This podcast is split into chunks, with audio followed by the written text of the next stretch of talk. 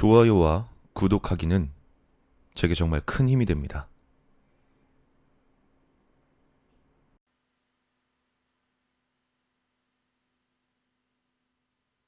처음 눈에 띈 것은 내 뺨에 말라붙어 있던 처음 보는 빗자국이었다. 이게 뭐지? 어디서 나온 거지? 내 피는 아니었다. 즉시 화장실 거울로 온몸을 훑어봤지만 내 몸엔 긁힌 자국 하나 없었다. 머리가 아프다.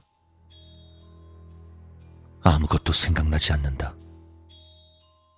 내 뺨에 묻은 피가 어디서 나온 건지 뿐만 아니라 아무것도 기억나지 않았다. 모든 것은 오늘 아침 시작됐다. 나는 눈꺼풀에 내려앉는 따가운 햇빛에 눈을 떴다. 얼마나 잔 걸까 생각하며 찌뿌둥한 몸 상태에 기지개를 펴고 고개를 돌려 알람 시계를 확인했다. 오전 11시. 반사적으로 침대에서 몸을 일으키고 화장실로 걸음을 옮겼다.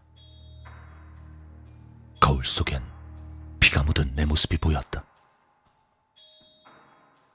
하지만 아무것도 기억해낼 수 없었다.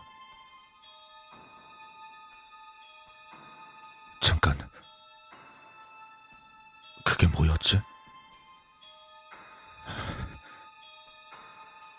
그래, 맞아. 기억상실증. 내 머릿속 어딘가 숨어있던 단어를 끄집어낸다. 화장실 가운데 멍하니 서서 너저분한 내 침대를 되돌아본다. 기억이 났다. 내 증상은 평범한 기억 상실증이 아니었다. 그래, 반복. 반복적인 해리성 기억 상실증. 간신히 정확한 병명을 집어냈다. 내 하얀 피부에 말라붙어 있는 빗자국처럼 내 머릿속의 생각도 굳어버린 것 같았다. 다른 것들은 기억나지 않는다. 내 머린 지금 금고다. 금고엔 맞는 열쇠가 필요하다. 주변을 둘러보니 침실은 그다지 눈에 띄는 것이 없었다. 블라인드는 창문을 가리고 있었고 침대에서 머지않은 곳에는 새 것으로 보이는 모조 목재 책상이 놓여 있었다. 그리고 그 위엔 컴퓨터 한 대가 자리하고 있었다. 화면은 꺼져 있었지만 스위치엔 불이 들어와 있었다.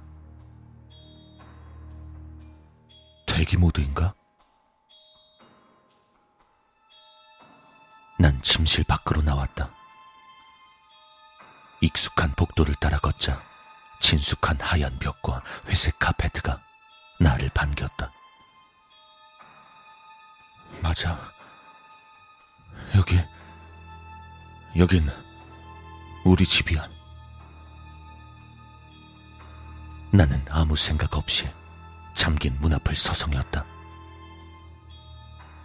문고리를 잡고 돌리려는 순간 갑자기 머릿속에 불현듯 한 문장이 떠오른다. 아니야. 아니야. 응접실은 안 돼. 나는 잠긴 문을 그대로 둔다. 왠지 다른 곳을 먼저 둘러봐야 할 것 같은 기분이 들었다.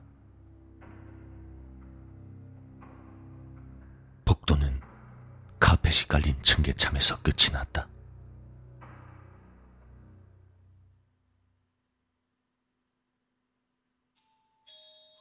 계단 아래엔 창유리로 된 커다란 나무 문이 보였다.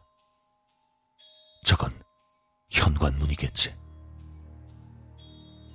알 수 없는 반사작용이 나를 문에서 멀어져 부엌 겸 식당으로 데려갔다. 부엌 바로 옆방에 유리문 안쪽으로 2인용 쇼파와 팔걸이 의자가 살짝 보인다. 거실, 그리고 뒷마당. 이번에도 익숙한 배치의 부엌이 보인다. 하지만 엉망인 상태에다가 더러운 접시들이 싱크대뿐만 아니라 테이블 여기저기 놓여 있다. 찬장은 뜯어져 있고 설탕 봉지와 통조림들이 바닥에 널브러져 있었다. 냉장고는 문이 열린 채로 있다. 이미 날짜가 지나 맛이 간 우유 냄새가 코를 찌른다. 한 손으로 코를 막은 채로 냉장고 문을 조심히 닫았다. 그리고 이번엔 부엌 식탁으로 눈을 돌린다.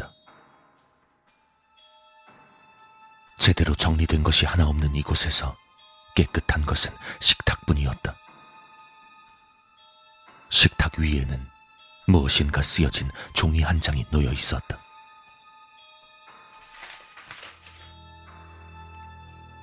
뭐야 이게? 목록?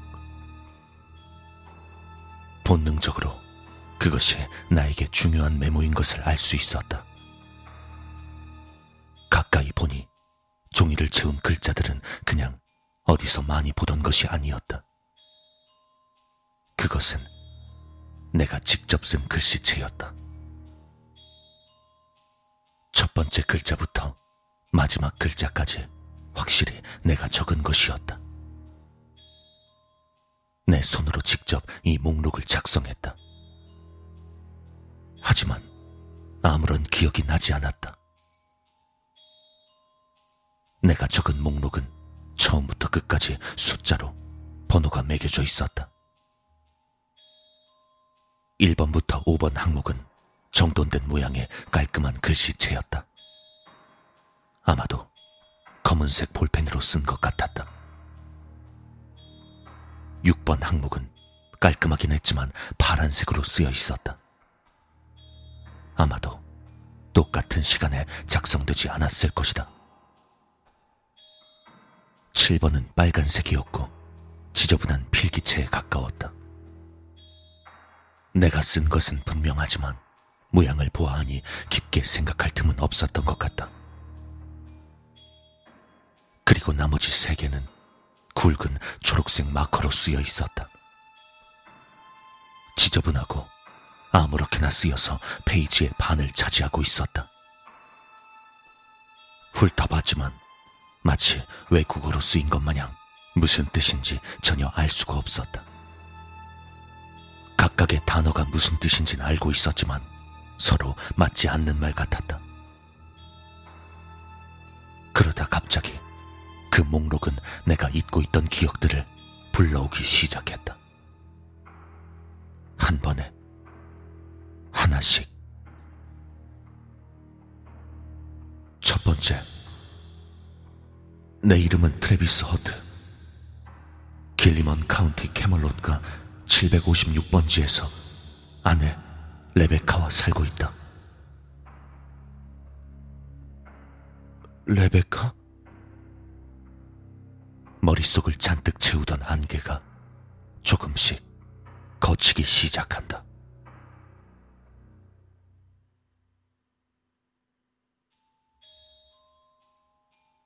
레베카. 그래. 내 아내. 까만색 머리카락에 천사처럼 새하얀 피부. 아니야. 아니었어. 금발이야. 하지만 최근에 염색을 하곤 했어. 꾸미길 좋아했으니까. 근데 내가 언제 결혼을 했었지? 얼마 안 된 것 같은데. 정확한 횟수는 기억나지 않는다. 레베카가 누구인지, 그녀의 얼굴이 어땠는지 기억이 돌아온다. 하지만 우리가 함께한 기억은 없었다. 오직 끝없이 펼쳐진 검은 바탕 위에 혼자 있는 아내의 모습만이 보인다. 아내는 붉은 장미가 수놓아진 하얀 드레스를 입고 있다. 날 보고 웃고 있는 아내 얼굴 위로 그녀의 머리카락이 바람에 흩날려 그 웃음을 가려버린다. 난 서둘러 다음 항목으로 넘어갔다. 둘째, 나는 머리뼈를 대체하기 위해 보형물을 삽입하는 수술을 했다. 강도에게 당해 심각한 뇌 손상을 입었기 때문이다. 누가 나를 힘껏 밀치기라도 한 것처럼 난 휘청거리며 뒤로 몇 발자국 밀려났다. 다리에 힘이 들어가지 않았다. 불쾌한 폭력의 기억이 갑자기 머릿속에 떠오른다. 떨리는 손가락으로 내 왼쪽 머리를 두드려 보았다. 툭툭하고 머리를 치는 익숙한 소리 대신 차가운 금속과 부딪히는 소리가 머릿속에 울려 퍼졌다. 강도와 마주친 건 1월에 있었던 일이다. 눈이 왔던 그날, 난 레베카와 함께 있었다. 우린 영화를 보고, 아니, 연극을 보고 돌아오는 길이었다. 아마 우리 집의 낙원이라는 연극이었을 것이다. 생각만큼 재미가 없어서 지루한 연극이라고 생각했지만 레베카는 정말 좋아했었다. 특히나 지하실에서 폭죽을 만드는 노인 이야기를 재밌게 본 것 같았다. 우린 극장 근처에 주차할 자리를 찾지 못해서 몇 블록은 떨어져 있는 자리에 차를 둬야 했다. 연극이 끝나고 나서 난 아내에게 골목길로 가로질러 가자고 제안했었다. 지름길로 가자, 여보. 여긴 덴버잖아. 위험할 게 뭐가 있겠어. 하지만 아내는 내 결정을 탐탁치 않게 여겼다. 아직 신원이 밝혀지지 않은 연쇄살인범이 우리 동네에 있다는 소문을 들었다며 내게 애원했지만 난 무심하게 골목길로 발을 옮겼다.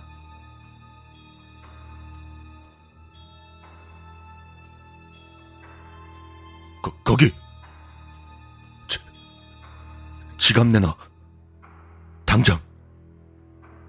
어두운 골목길에서 잔뜩 긴장한 남자의 목소리가 들려왔다.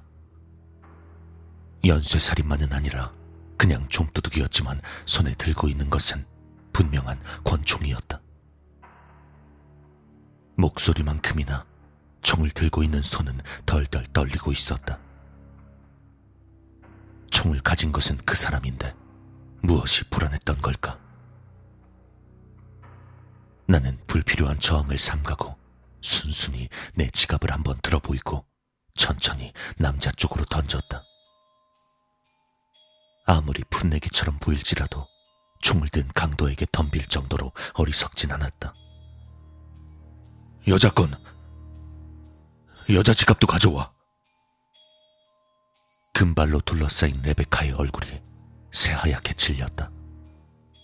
아내는 처음 겪는 상황에 당황한 듯 아무 말도 하지 못한 채 가방만 쥐고 있었다. 알았어요. 진정해요. 일단 차 열쇠부터 챙기고 드릴게요. 겁에 질려 있는 아내 대신 최대한 차분한 목소리로 답했다. 레베카가 손을 가방 안으로 집어넣자 동시에 남자가 총을 치켜들었다. 레베칸 정말로 열쇠 꾸러미를 찾고 있었다고 나중에 내게 고백했다. 하지만 남잔 아내가 총을 꺼낼 거라고 생각했던 게 분명했다.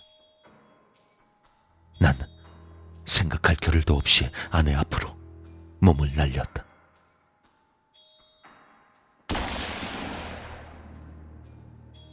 귀를 먹먹하게 만드는 총소리. 그리고 눈앞이 깜깜해졌다. 그 다음으로 내가 기억하는 건 병원이었다. 총알은 내 두개골의 일부를 박살냈지만 목숨은 다행히 가져가지 못했다. 머리뼈의 파편은 대뇌 피질에 박혀버렸다. 난 종이를 내려놨다. 더 이상 기억나는 것은 없었다. 이 종이에 적힌 것을 계속 읽어봐야 할까? 난 이미 본능적으로 좋지 않은 기억들이 떠오를 것임을 예상하고 있었다. 하지만 여기서 그만둘 순 없었다. 세 번째, 난 그때 다친 손상으로 반복적인 해리성 기억 상실증에 걸렸다. 필립스는 기억 상실에 대비해서 중요한 사실들을 노트에 적어두라고 했다. 노트를 적을 땐 반드시 집중해야 한다. 집중하지 않으면 거짓 기억들이 생길지도 모르니까. 필립스는 내 주치의였다. 나이는 많았지만 인내심이 깊은 의사였다. 레베카는 그를 근처 삼류대학에서 딴 학위가 전부인 돌팔이라고 했다. 얼마 동안은 기억이 나지 않아 고생하실 겁니다. 어쩌면 돌아오지 못할 수도 있어요. 하지만 시각적으로 해마에 계속 자극을 주면 잊어버렸던 것들을 기억나게 할 수도 있습니다. 난 의사의 말대로 목록을 작성했었다. 가만. 그러니까 그게 얼마나 오래전 일이지? 며칠 전인가? 몇 주 전? 몇 달?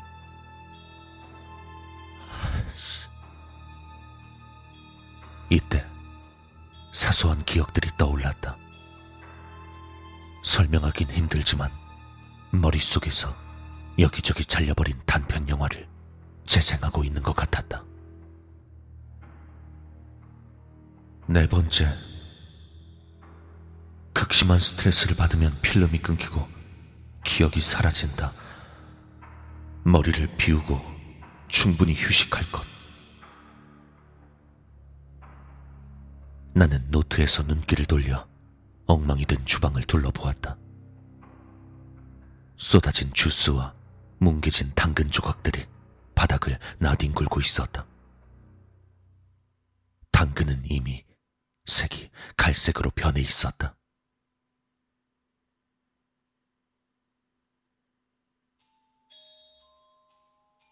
내가 얼마나 잔 거야?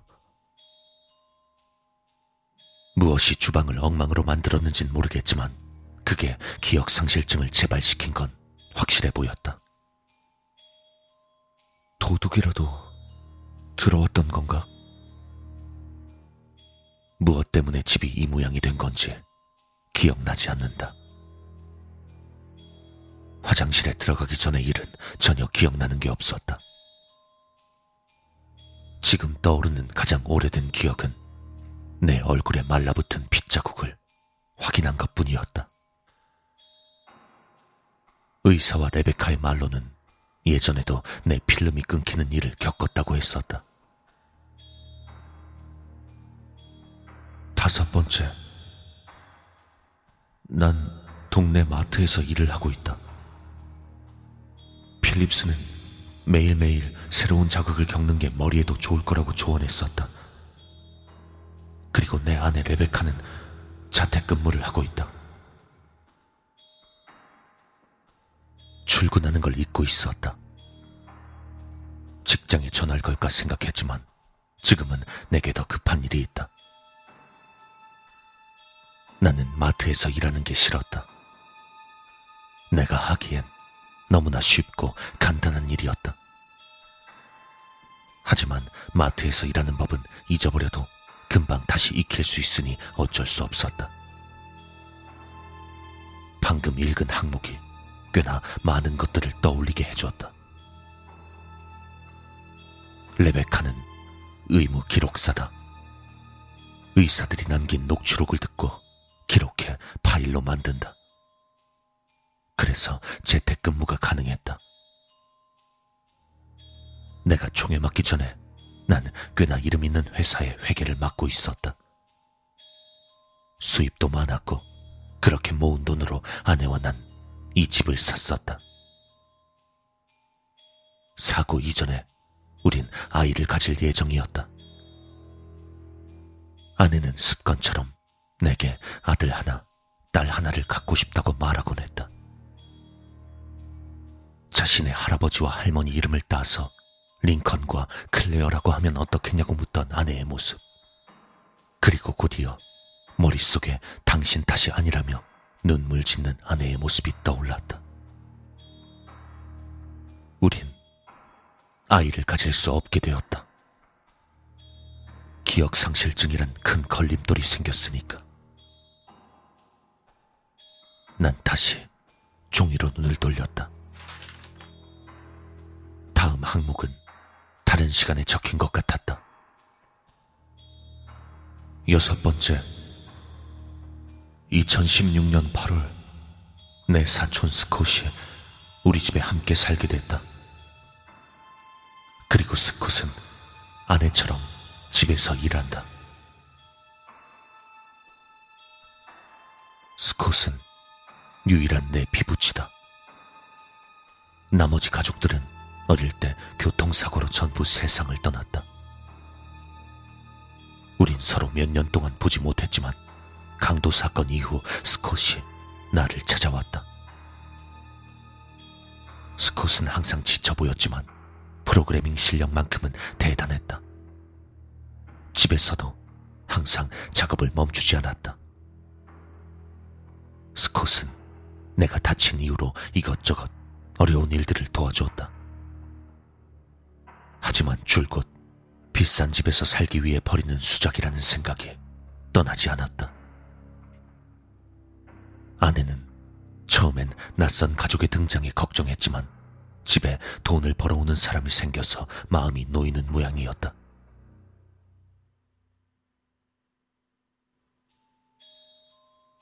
스콧과는 특별히 가까이 지낸 적은 없었다. 애초에 자주 보던 사이가 아니었으니까. 여기까지 생각이 떠오르자 난 내가 얼마나 외로웠던 사람인지 깨닫게 되었다. 지금 누군가 움직이는 소리나 삐걱대는 소리도 들리지 않는다. 숨이 막힐 듯한 정막만이 감돌 뿐이었다. 스콧과 레베카는 지금쯤 집에서 일을 하고 있어야 할 시간일 텐데. 나는 식탁에서 일어나 바닥에 떨어진 물건들을 피해 거실로 들어섰다. 거실도 엉망인 건 마찬가지였다. 아까 전에 견눈질로 확인한 2인용 쇼파와 안락 의자는 멀쩡한 편이었다. 하지만 나머지 가구들은 전부 박살나 있었다. TV는 바닥에 엎어진 상태였고 깨진 파편들이 카펫 속에 섞여 흩어져 있었다. 거실 한켠엔 커다란 금속 머리를 한 긴 나무 막대가 벽에 기대어 세워져 있었다. 잠깐, 뭐야 저게? 슬래지 해머? 해머의 머리 부분은 녹이 쓸어버린 듯 붉은 빛이었다. 그리고 해머 아래의 카펫은 주변 카펫과 확연히 색깔이 달라 보였다. 말라붙어버린 갈색과 붉은 빛. 그건 피였다. 이 집에서 뭔가 안 좋은 일이 생겼던 것이 분명했다. 집 뒷마당으로 향하는 유리문을 통해 밖을 보려 했지만 블라인드가 젖어 있어 시야가 가려져 있었다. 문 근처의 바닥은 온통 말라붙은 진흙투성이었다. 갑자기 시야의 구석부터 회색 빛이 번져왔다. 머리가 점점 무겁게 느껴지고 이제 그만 눕고 싶었다. 하지만 머릿속에서 이성의 목소리가 들렸다. 일어나. 정신 차려. 지금 절대 잠들면 안 돼. 하지만 몸이 너무나 무거웠다.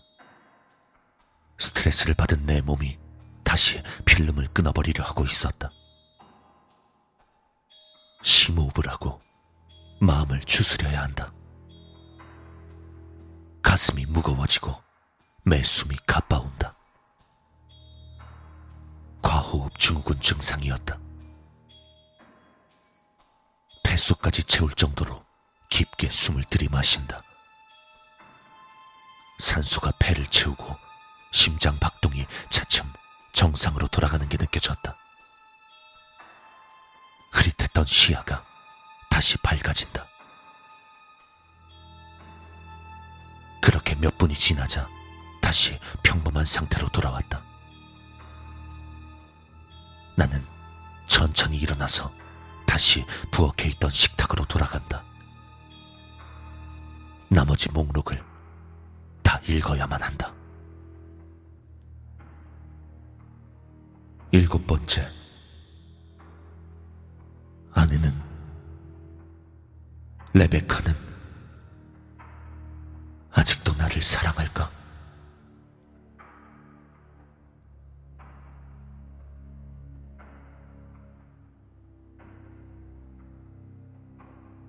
눈에 눈물이 고이기 시작했다. 우린 더 이상 화목한 가정이 아니었다. 그러니까 미안하다고 했잖아, 내가. 나도 최선을 다하는 중이라고. 내가 길바닥에 쓰러져 잠들고 싶은 게 아니란 거 알잖아, 자기도. 경찰이 그만 찾아왔으면 좋겠다고? 내가 누군지 기억 안 나는 걸 나보고 어떡하라고! 서로 고성이 오가던 아내와 나의 모습이 떠올랐다. 아내와 난 부엌에서 선체로 소리를 지르고 있었다. 이런 식의 싸움이 한두 번이 아니었다. 우리가 주로 싸우는 이유는 내 기억 상실증 때문이었다. 어떤 기억에선 우리가 왜 싸우는지도 알 수 없었다. 스콧 때문에 싸운 일도 부지기수였다. 이유는 기억나지 않는다. 난 목록을 계속 읽기로 한다. 다음은 초록색 보드 마커로 마구잡이로 쓰여진 첫 번째 항목이었다. 마커로 쓴 글자들은 종이에 초록색의 얇은 핏줄처럼 스며들어 혼란스러운 정신 상태를 보여주고 있었다. 여덟 번째. 아내와 스콧은 이상할 정도로 가깝다. 내가 일 나간 사이에 바람을 피는 게 틀림없어. 죽여버려야 한다. 전부.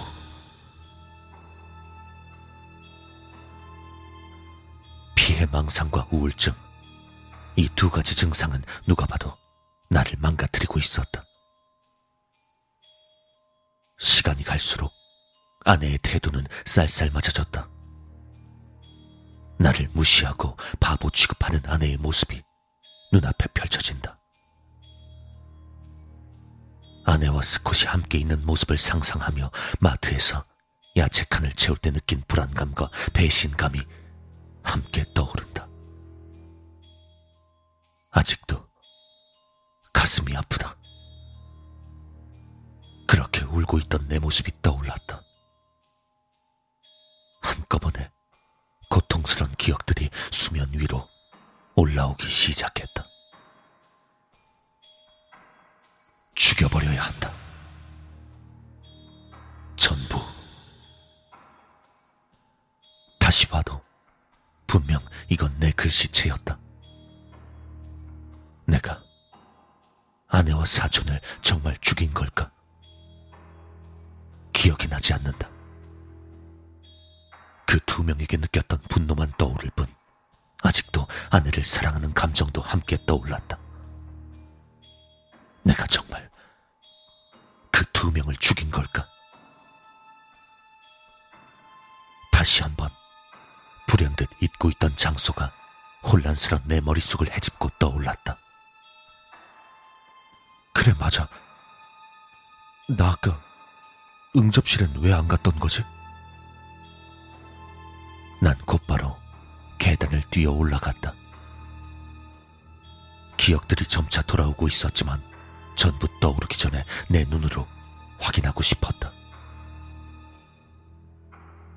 응접실은 티끌한 점 없이 하얀 문을 아직도 굳게 닫은 채로 날 기다리고 있었다. 짧은 심호흡을 거친 후 문 손잡이를 움켜쥔 손을 비틀어 문을 열었다.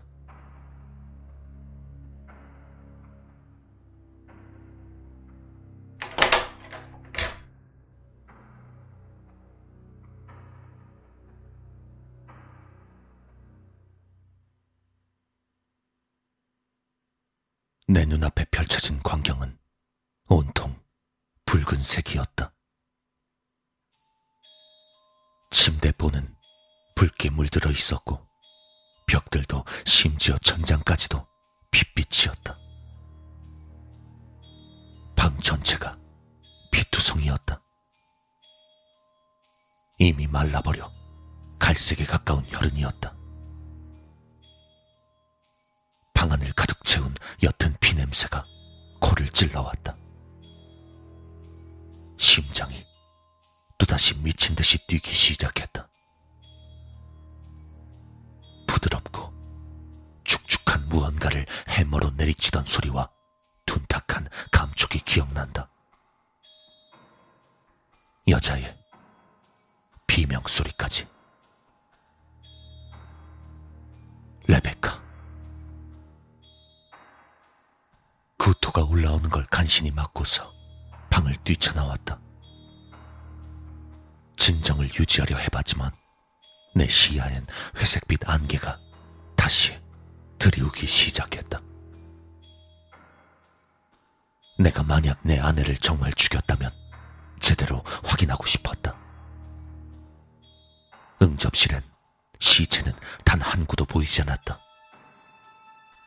어디에 숨겼는지도 떠오르지 않는다. 거의 15분이 걸려서 부엌으로 다시 돌아올 수 있었다. 한 걸음을 옮길 때마다 스스로를 진정시키려 애써야만 했다. 머릿속엔 아내가 죽어가는 세세한 묘사가 계속해서 멈추지 않고 재생됐다. 숨을 고르고 다시 종이 쪽지를 짚는다. 아직 항목이 남아 있었다. 아홉 번째. 레베카는 정원에 있다. 뒷문에 잔뜩 묻어 있던 흙. 안에는 뒤뜰에 묻혀 있는 걸까? 레베카는 우리 집 정원을 정말 좋아했다. 사고가 일어나기 전에 우린 주말마다 새로운 꽃들을 심고 물을 주곤 했었다. 온통 싸운 기억뿐이라고 했지만 그나마 정원에 관련된 기억은 온통 평화로운 기억들 뿐이다. 아내가 아끼던 장소에 시신을 묻는다. 그럴듯한 설명이었다. 눈앞에 다시 아내가 보였다. 장미가 수놓아진 하얀 드레스를 입고 있는 아내 입 주변의 근육은 이완되고 점차 섬뜩한 미소로 굳어간다. 머리카락엔 흙이 잔뜩 묻어 있다. 한 삽, 한 삽, 흙을 퍼담을 때마다 그녀의 몸 위로 흙이 점점 덮여간다. 난 바로 뒷문으로 나가서 아내의 시체를 확인해 볼 수도 있었다. 하지만 의미가 없어 보였다. 난 이미 아내가 거기 있을 거라고 확신하고 있었다. 여기까지의 리스트를 이해하는데 두 시간쯤이 걸렸다. 한 페이지밖에 안 되는 분량이었지만 한 권을 통째로 읽는 기분이었다. 이제 남은 항목은 단 하나였다. 경찰에 전화해 자수해야겠지. 하지만 그 전에 목록을 마저 읽고 싶었다.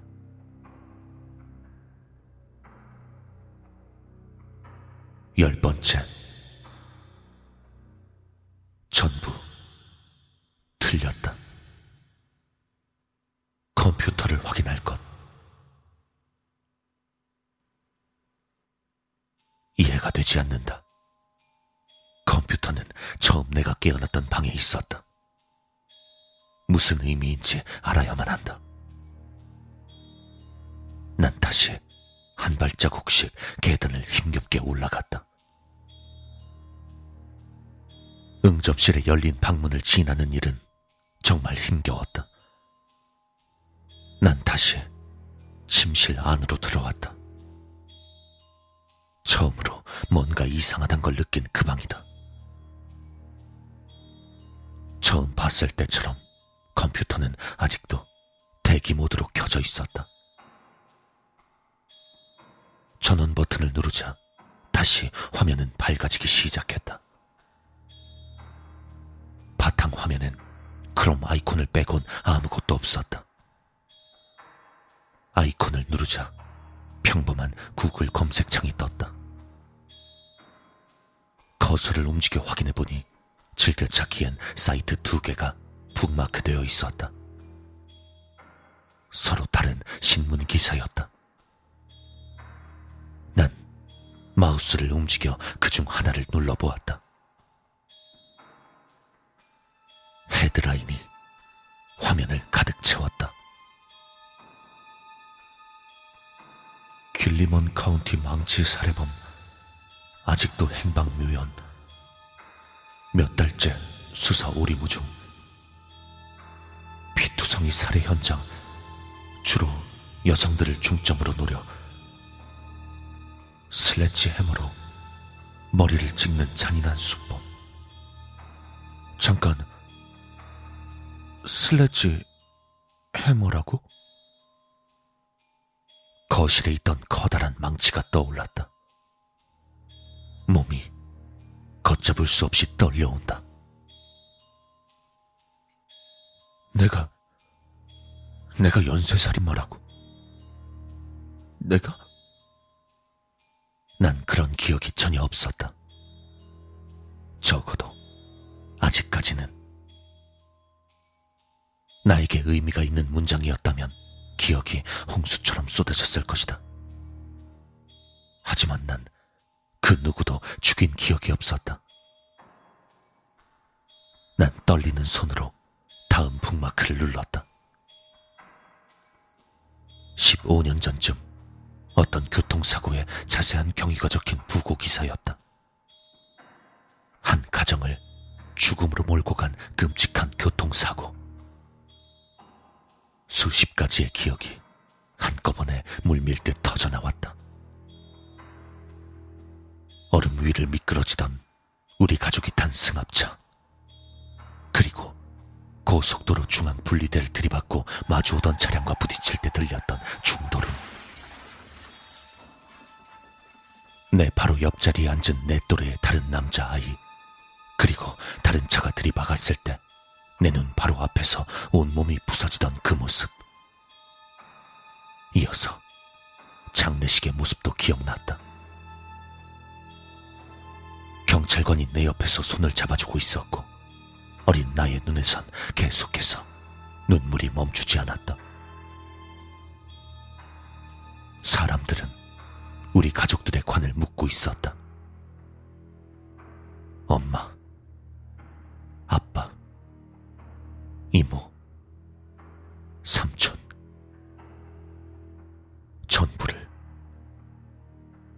그리고 내 옆자리에 있던 사촌, 스콧도 있었다. 그 사고에서 살아남은 건 오직 나 하나였다. 신문 기사는 내가 가진 끔찍한 기억들을 확인시켜 주었다. 신문 기사엔 스콧의 이름도 올라가 있었다.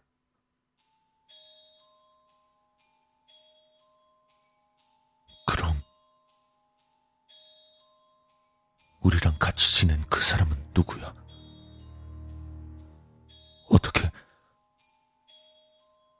난 다시 노트를 처음부터 읽어봤다.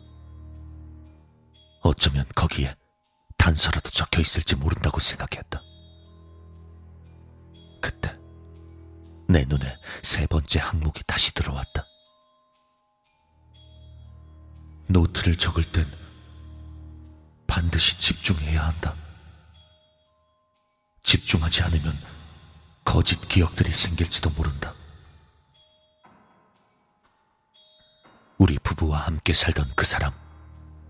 나는 내 아내에게 그를 오랫동안 보지 못했던 사촌이라고 소개했다.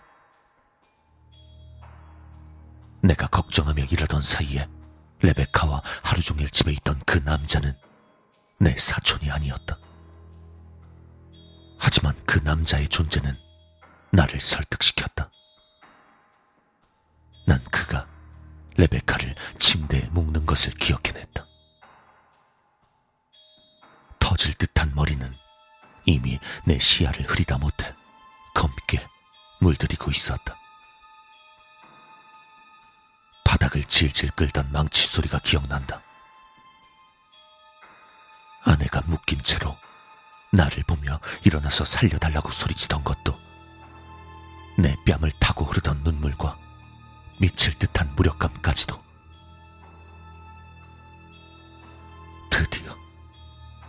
모든 것이 기억났다. 그 연쇄살인마. 그는 내게 자신이 연락이 끊긴 사촌이라 소개했었다. 사고로 입원한 직후 내게 찾아왔다. 내 침대엔 아무도 없었고, 그는 내게 꽃다발을 건네줬다. 우린 내 부상과 가족에 대해 말을 나눴다. 그는 그렇게 매주 날 찾아오기 시작했고, 난 그가 어릴 적 만났던 스콧이라고 생각해버렸다. 난 레베카에게 그를 사촌이라고 소개했었다. 스콧을 만난 기억도 없었지만 난 그게 내 기억 상실증의 일부라고 생각했었다. 아내는 스콧에 대해 내게 자세히 묻지 않았다. 그러면 내가 극심한 스트레스를 받을 테니까. 내 아내를 죽인 건 그 새끼다. 지금 이게 몇 번째 필름이 끊긴 거였을까? 엉망이 된 집 상태와 말라버린 혈흔을 보면 이게 처음 있는 일은 아니었다. 경찰. 경찰을 불러야 한다. 머리가 너무 무겁지만 머릿속에 머릿속에 안개가 낀 것만 같다. 침대가 너무 포근하게 느껴진다. 잠깐만 눈을 붙이고 신고를 해야겠다. 레베카, 괜찮아. 이번엔 정말, 정말 기억할 수 있어.